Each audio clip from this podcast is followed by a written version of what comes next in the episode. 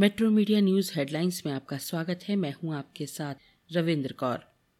भारतीय वायुसेना ने कहा है कि उसने मंगलवार को एनडीआरएफ, स्थानीय प्रशासन और सेना के साथ मिलकर झारखंड के देवघर जिले में त्रिकूट हिल्स रोपवे सर्विस में फंसे लोगों को निकालने का काम पूरा कर लिया है। वायुसेना ने इस प्रयास के लिए छब्बीस घंटे से अधिक समय तक उड़ान भरने के लिए दो मी सत्रह वी पाँच, एक मी सत्रह, एक उन्नत लाइट हेलीकॉप्टर और एक चीता हेलीकॉप्टर का उपयोग किया।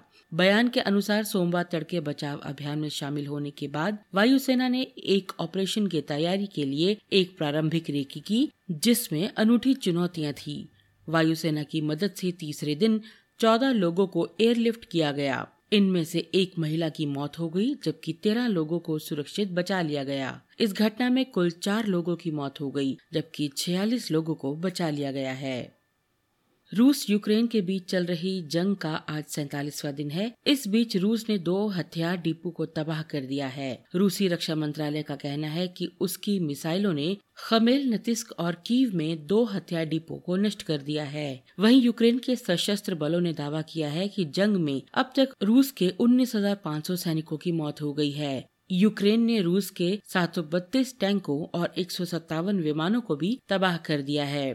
दूसरी तरफ यूक्रेन सेना ने रूसी सेना द्वारा रासायनिक हथियारों के इस्तेमाल किए जाने का दावा किया है। इनका प्रयोग ड्रोन के माध्यम से किया गया है। यूक्रेनी संसद की मानवाधिकार कमिश्नर ने दावा किया कि बूचा में रूसी सैनिकों ने महिलाओं व युवतियों से दुष्कर्म किया था।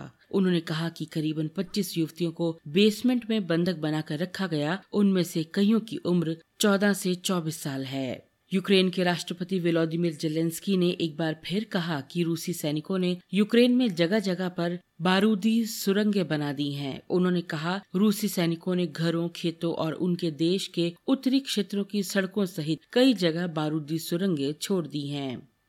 पश्चिम बंगाल में आसनसोल लोकसभा और बालीगंज विधानसभा के लिए उपचुनाव मंगलवार शाम को शांतिपूर्ण ढंग से संपन्न हुआ। इस बार मतदान का प्रतिशत काफी कम रहा। मतदान शाम पाँच बजे तक हुआ। आसनसोल में तिरसठ दशमलव शून्य तीन प्रतिशत और बालीगंज में इकतालीस दशमलव एक प्रतिशत मतदान दर्ज किया गया। बड़ा विवाद आसनसोल में था, जहां मंगलवार दोपहर को स्थानीय पुलिस ने निर्वाचन क्षेत्र के भीतर मीडिया कर्मियों की आवाजाही को प्रतिबंधित कर दिया था और उन्हें लगभग चालीस मिनट तक बाराबनी में एक क्रॉसिंग पर रोक कर रखा था।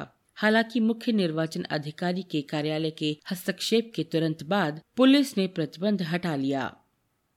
हरियाणा जिले के उपायुक्त ने किसानों से आह्वान करते हुए कहा है कि जो किसान किन्हीं कारणों से अभी तक अपनी फसल का पंजीकरण नहीं करा पाए हैं, वे मंगलवार को मेरी फसल मेरा ब्योरा पोर्टल पर अपनी रबी फसलों के पंजीकरण अवश्य करा लें। किसानों की मांग को देखते हुए सरकार ने पंजीकरण के लिए पोर्टल को ग्यारह से तेरह अप्रैल तक फिर से खोलने का निर्णय लिया, जिसकी अंतिम तिथि आज है। उपायुक्त ने कहा कि किसान कल्याण के लिए चलाई जा रही विभिन्न योजनाओं का लाभ लेने के लिए किसानों का मेरी फसल मेरा ब्योरा पोर्टल पर रजिस्ट्रेशन करवाना अनिवार्य है। फसल बिक्री के समय सरकार द्वारा केवल पंजीकृत किसानों से ही खरीद की जाएगी। ऐसे में किसी भी प्रकार की असुविधा से बचने व फसलों को सरकार द्वारा निर्धारित दामों पर बेचने के लिए जरूरी है कि जिला के किसान पोर्टल पर अपनी बोई गई रबी फसल का ब्योरा दर्ज करा उसका पंजीकरण अवश्य करवाएं।